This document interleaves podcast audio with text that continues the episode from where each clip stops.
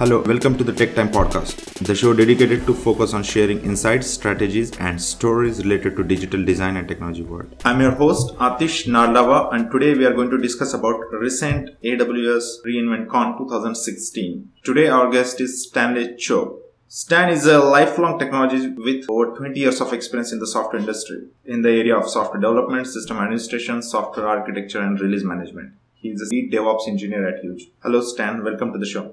Thank you, Atish. Uh, would like to share something about you before we deep dive into the topic.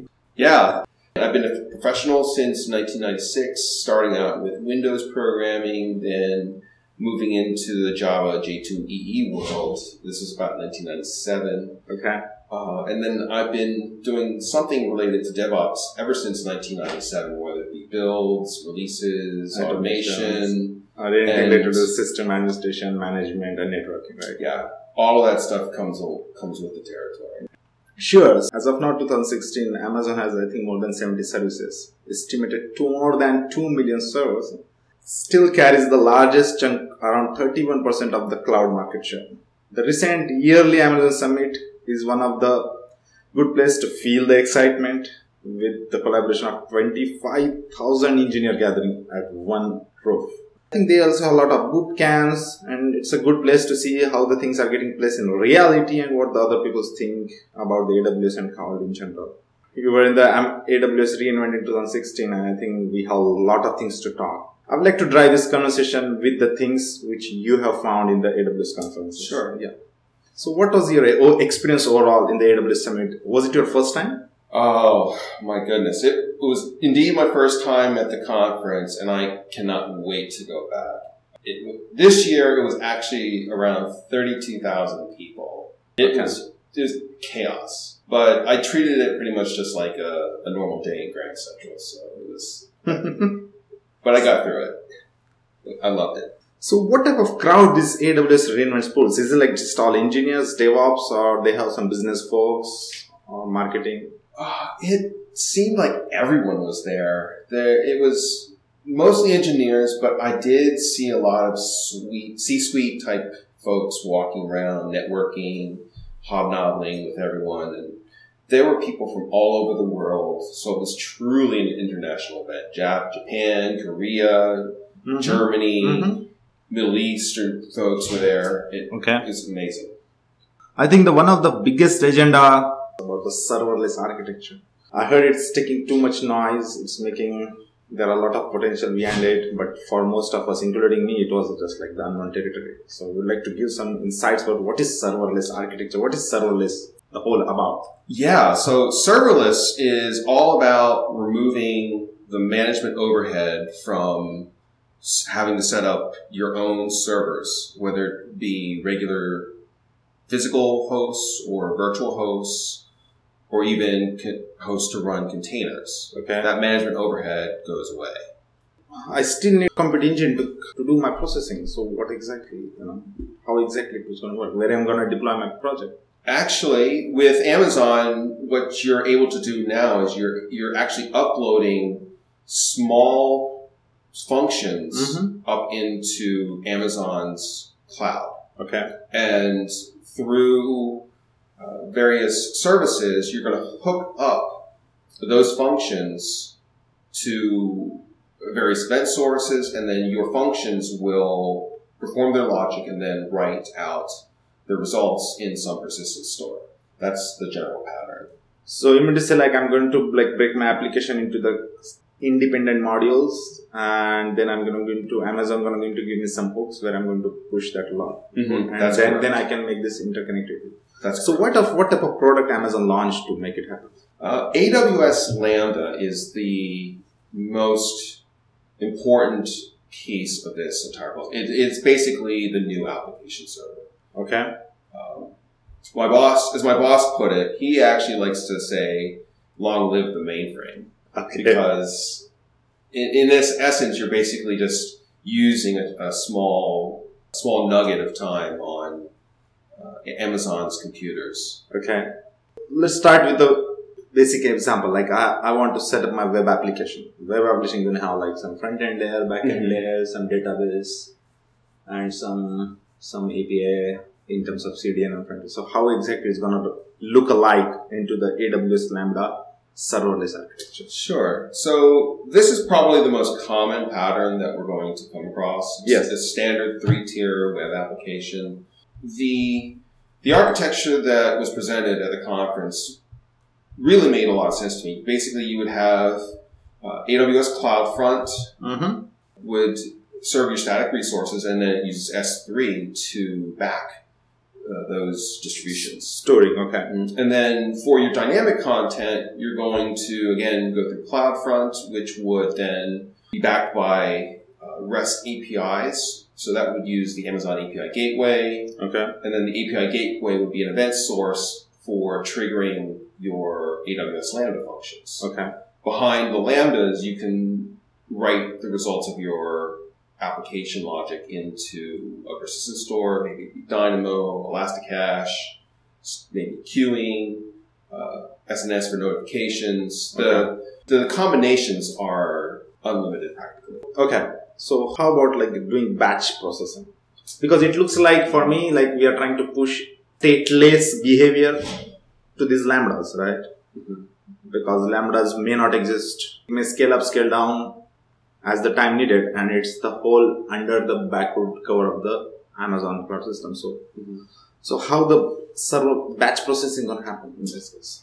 Great. Yeah. So with the serverless batch processing pattern, it's essentially a mapping of the general Hadoop map and re- map reduce Okay. uh, pattern. So what would happen here is you have an event source. Maybe someone writes a some data into an S3 bucket, Okay. and that S3 bucket would then create an event and triggers what's called a lambda, another lambda function, which is really just a splitter function. That splitter function would divide the data within the S3 bucket accordingly and then assign those uh, chunks to another set of parallel mappers. Okay. Just another set of lambda functions Mm-hmm. those intermediate mapper lambdas would process their results, write them back into some persistent store, S3 Okay. Dynamo, etc. And then they goes away in case there is no need, right? Then those functions go away. However, you still have your intermediate results, and you need to combine those intermediate results into the final product. So then it's practically the same idea where you have those intermediate results. Mhm. Those intermediate results will trigger an event, which uh, will create it creates an event that triggers uh, lambda reducer functions, Okay. And then that reducer creates the final result that goes again into another uh, storage area. Okay. So where does like uh, if I have a stateful application, where the state is gonna maintain in this case? The state usually goes into one of Amazon's persistent services. Mhm. It's going based on whatever your use case is. You could use Elasticache or Dynamo, uh, and an Amazon RDS database, Okay. uh, whatever your use case requires. They have a really wide range of uh, choices. So it looks like it can solve multiple types of problems. Where do you personally feel it's going to be a very beneficial? Well, for sure, it's going to be beneficial in just the amount of time it takes to write the application. Mm-hmm. Granted, this is a new pattern, but when the unit of deployment, when you're actually deploying individual functions and publishing those functions, your your end product is much much smaller, and you can get them to production much faster. So there's going to be huge time savings there. Video processing, that's a really interesting pattern too. There, it's very similar to the map reduce pattern. Mm-hmm. Uh, basically, you maybe have a video file that comes in to your storage, S3 for example. Again, creates an event, triggers a lambda, which splits uh, the work. And instead of splitting the actual file, now you're just actually triggering multiple independent functions that operate, that transcode that original file into different formats for just maybe a low uh, low resolution format, a high res format, a 4K video format. Okay. Those all happen in parallel and they write back to their storage when they're done. Okay. So let's talk about the price and cost. What is what are the things you found about it? Like it's going to be cost savings. That's something they talk most of the time, but I would like to take your view on it. Yeah, I, I love this part. This this is what got my attention the most. Uh, there, in one talk, the cost of running a full serverless architecture was around four hundred dollars a month, Ooh, okay. but a comparable multi-node on-demand EC2 based application with the same basic architecture, Mm-hmm. the cost was over seven hundred dollars a month for that. Okay. That's a considerable savings. Yeah. Now, with EC2 reserved instances, the costs dropped to about maybe $450 a month, but now you've got to deal with the fact that you own these instances for that year. Yes. You can't, you've got to do something with that, All the time. Yes. Yeah. those instances at that point. Yeah. Okay. Um, in another talk, the speaker mentioned that he runs his entire startup on serverless architecture. He has not paid for infrastructure this entire year because everything that his company does, it, it he hasn't issued enough requests to Lambdas to fall out of the free tier yet. Interesting. So, what is their limit? Like, in what limit they give us the free? I think it's one million requests for the year. And then once you go over one million requests, then you get charged literally pennies Oh for each request. That looks very interesting model because specifically for I think this use case may fit to various small startups or maybe some prototypes where I go and figure out either it is work or no, you know, Absolutely. to move it to the real full time production. Maybe we, I think we're still gonna save the cost because it, it's going to use this. Ins- there is no concept of reserved instances, right? It is production, practically. Yeah. You're Okay. ba- that's the best part about it is that you could, you could set up, say, another root account for just testing and playing. Mm-hmm. But in reality, at the end of the day, you're pushing the same code that you wrote, that you deployed into development, and just it goes out to production. It's Okay. very, very small units. Yeah. And that helps with um, with reducing the scope of changes. Sure. So overall, to make it in reality, I'm going to start my application development in a in a more functional and modular way. But I'm totally going to be dependent on Amazon because I'm trying to develop something which fits to the Amazon's ecosystem of AWS Lambda. Unfortunately, it does appear that way. Um, it would be pretty difficult to duplicate the scale at which Amazon operates. Okay. and a different provider. Um, the value proposition that Amazon provides, I will say, is quite good. But again, you can actually choose the language that you use to write the functions. Uh, there are no JavaScript. Okay. Uh, the JavaScript bindings, uh, Python. You can write Python or Java code. Mm-hmm. So technically speaking, you're not completely limited. Okay. Because my application, my business logic is still there. Like I can plug that business logic. It's not like I'm not completely gone. Okay. Yeah, makes sense.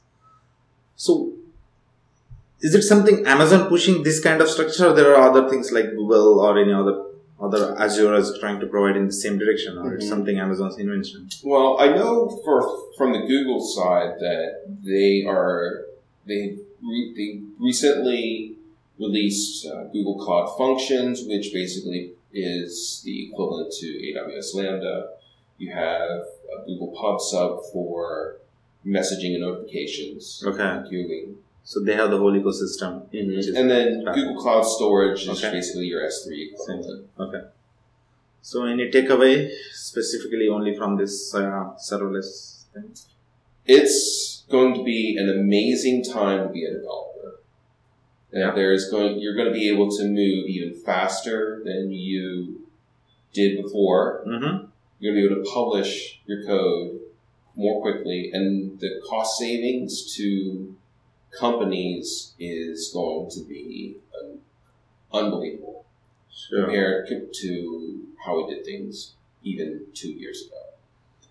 awesome like moving from in-house uh, data st- in-house uh, in-house systems to the cloud itself was the big step And then now, even in the cloud, from moving from like reserved cloud instances to this Amazon AWS Lambda functions, I think it's going to be the next big step. Mm-hmm. Good to see. So now let's move to the next point. iOS since last one year, even after Google also entered in this space, Alexa and voice user interfaces seems to be the next big thing. What did you hear about them there? Well, with Alexa, I did manage to spend quite a few sessions uh, trying to learn more about Alexa. As it turns out, the most difficult session to get into the conference Yeah. was the there was a session where they implemented Alexa services on a Raspberry Pi. The Okay. lo- the first line to get into I'm sorry, the line to get into that first session was almost a quarter mile long. There were about 200 people waiting to get into that session. Oh my god. It was insane. So this is a very, very popular area to be in. It's, what I love about it the most is the fact that I'm mostly a back-end developer, but now we're talking about designing conversations Yeah. and reacting accordingly as opposed to creating a, a art, an artistic presentation that's subject to visual Yeah. con- rules. In the concept of conversational UIs or anticipated design, you know, Mhm. chatbots. Yeah. It looks like the it's, a, it's an amazing place to be. So, what does generally a tech stack look like? I'm, I'm, I know you were not able to enter to the workshop, but how exactly Alexa skills kit looks like? Well, yes, Amazon published the Alexa Skills Kit Mm-hmm. just recently, and it is basically a wrapper around again AWS Lambda, which Okay. is again more of, Node, yeah. or it could be Python or Java, and then you're using API Gateway to front your uh, services, and then you can use Dynamo as your persistence engine in the back. But for the most part, elect, the Alexa Skills Kit also gives you an event source. Okay. So when you speak into Alexa, it picks up the skills and then it triggers your Lambda. Particular configured Lambda focused. Okay. And then there's also the Amazon Developer Console, which is used to help you debug and deploy your skills into the Amazon uh, ecosystem. So, specifically helpful for the developers, right? Yes. So, what was overall your takeaway with this v- voice user interfaces and the future of Alexa? Back-end developers can be app programmers too now. Okay. Yeah, the conversation piece, it's basically all back-end Okay. right now. okay. That's really what it comes down to with voice skills Sure. and designing conversations with, with people. Okay. So let's move to the next topic. Uh, what about AI, machine learning?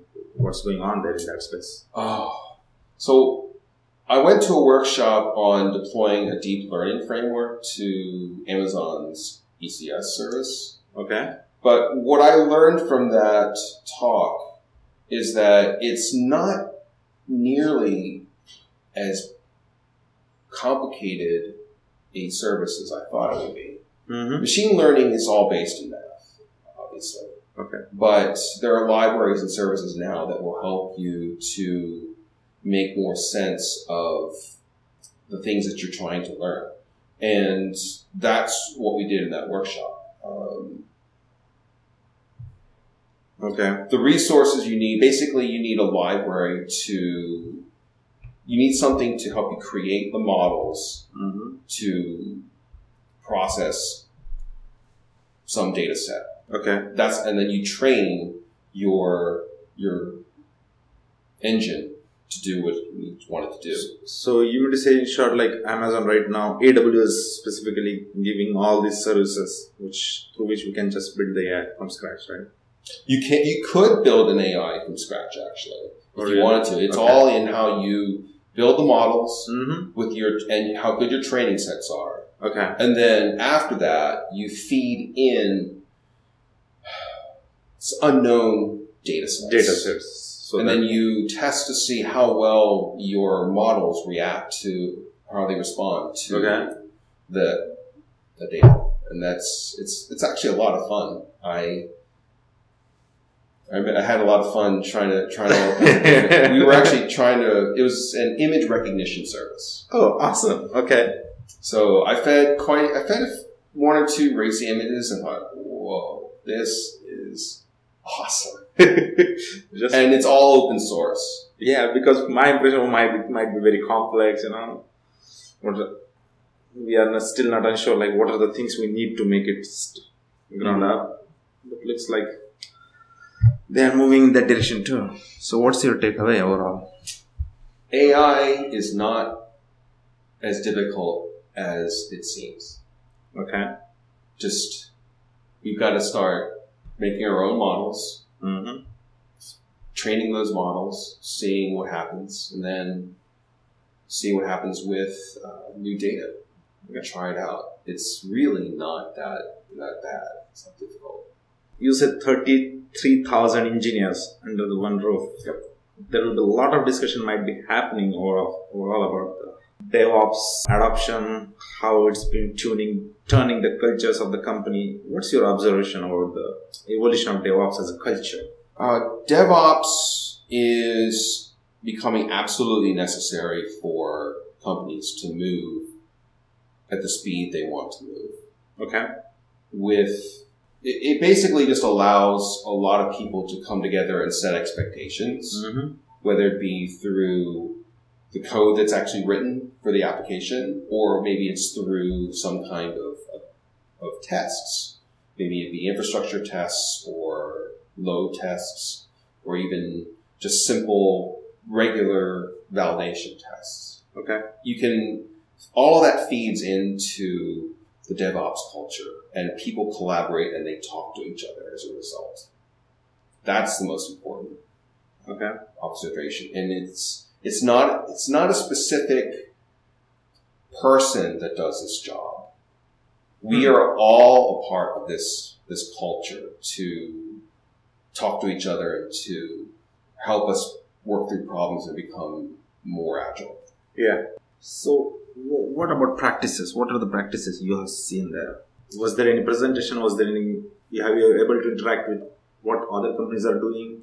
So, in terms of practices, obviously the big one that everyone talks about is your continuous integration, continuous delivery. Mm-hmm. That seems to be pretty standard. AWS has actually released a whole bunch of new tools around that with its uh, code deploy, which actually put your code into production, code pipeline, which is bas- basically you get a chance to define your Just your actually your stages and Jenkins, steps. And, yeah, yeah. yeah, It- okay. It's very much like Jenkins, and then obviously your code build, which is basically what you use to validate your code, compile it if necessary, and Yeah. package it for for distribution. Okay. Um, there's also work.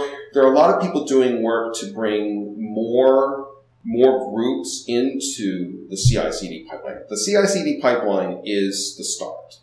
Okay. And what you decide to put in that pipeline is totally up to you. Yes. Generally, we put the application code. Yeah.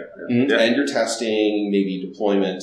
Yeah. But there are there are people that are starting to add more things like security testing, You mean to say like infrastructure related stuff too? infrastructure related testing. Oh my goodness. Interesting. There are frameworks out there now that will allow you to run checks on infrastructure that was produced by your code Mm-hmm. and report on it. So it's like there is nothing but infrastructure as a code, right? Okay. That's a huge pattern.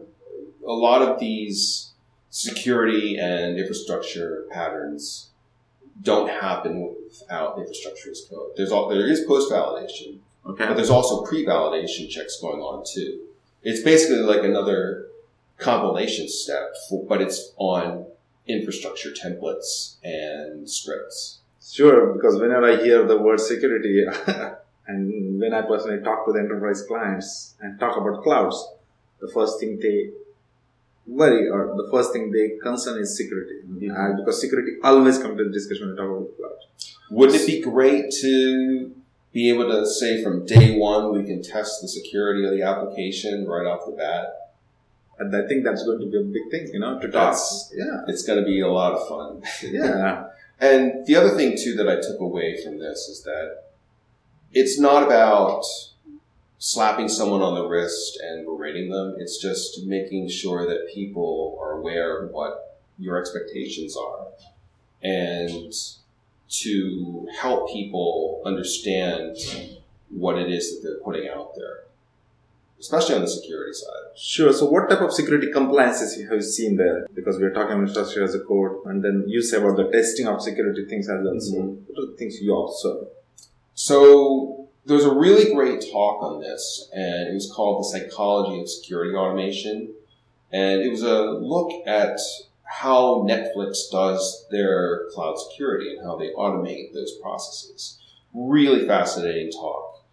Um, what I love the most about this is that the security group is not there to come in at the end of the project and Okay. to And keep your code from getting out the door. Okay. They're always there to help you to understand where you are and what your security posture is and how you can improve. Okay. And Even like security testing was like trying to break your application, like hack hack your application on the day one, or it's something different. it's a little bit different from that. There are certain things that you need to do from the get go, like managing SSL certificates, setting up permissions, Mm-hmm. those actions tend to be neglected once they're established Okay. at the beginning of a project. So what they're trying to do is they, they basically open up a large large set of permissions for you, Mhm. and then as the as you go along in your project, they help you to understand what it is that you're using and what you're not using, and then based on that, you can make smart decisions about cutting away the fat that you don't need in terms of what extra permissions you have. Have you seen any example like how they literally automated SSL? Did they use any tool or something? Yeah, they open sourced a tool called Lemur, and what this tool does is it basically allows you to provision SSL certificates.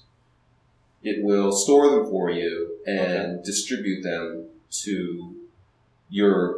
In, in Amazon's case, it would distribute it to your, your load balancers, but you could do something similar with with proxies.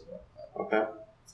And when your certificates are about to expire, they, it basically scans the content of the database, looks for anything that looks like it might be up for expiration soon, and sends you a notification about it. So it's a very proactive scan that they do, and you don't have to worry about it. You just get notified when things are about to go, go south. Cool. So one thing which is always manual and which always painful is like permission management. That always come to the security. That's Mhm. where I always deal with security guys. Is there any is there any way automated to do that? Yes, actually, with well inside Netflix they have a tool called Repo Man. What's really interesting about this is that they give you, like as I mentioned before, they actually give you a really wide set of permissions Okay. when you start a project.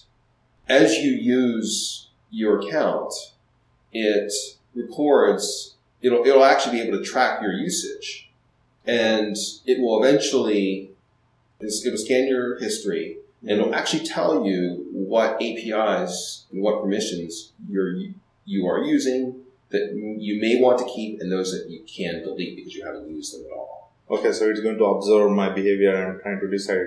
Mm-hmm. Okay. It's really really super cool because you know what they they tell you what your what your profile is. Most of the time we say, "Hey, I need everything," you know. But in the down in the reality, we generally don't need everything, you know. Mm-hmm. Okay. So, what was your takeaway overall with the security automation? Uh, from that security automation talk, um, the thing that I took away was that security teams and development teams don't need to be at odds with each other. Okay. The, the more they work together and the more they set their expectations with each other, the better all of our lives become. And that expectation setting can happen at the very beginning of the project. The especially on the security side when they tell developers, "Hey, you're doing, hey, you may not need this. You might want to consider doing something." It's it's really a very permissive, open model, and I really enjoyed that. So, what was your overall impression about the AWS 2016 overall cloud and what we have achieved so far and where we are heading out into the next year? I cannot wait to dive into all of this. It, it, it the conference pretty much re-energized my faith and my energy and my enthusiasm for this industry. Okay. I can't tell you how beneficial it's been just to to be in that environment where people are talking to each other and open about issues and their problems and just just seeing what people are doing in the trenches of their companies. There's a lot of amazing work going on. It's great to be there. Yeah, looks like excitement days gonna come out ahead in terms of engineering and engineers. Is there a place where our listeners can reach out to you? Stanley, do you have any Twitter or any social media account? Yeah, my well, my Twitter handle is stso. It was a great conversation, great chat. Thank you, Stan. Thanks for giving us an opportunity. Thank you, Atish. Thank you so much.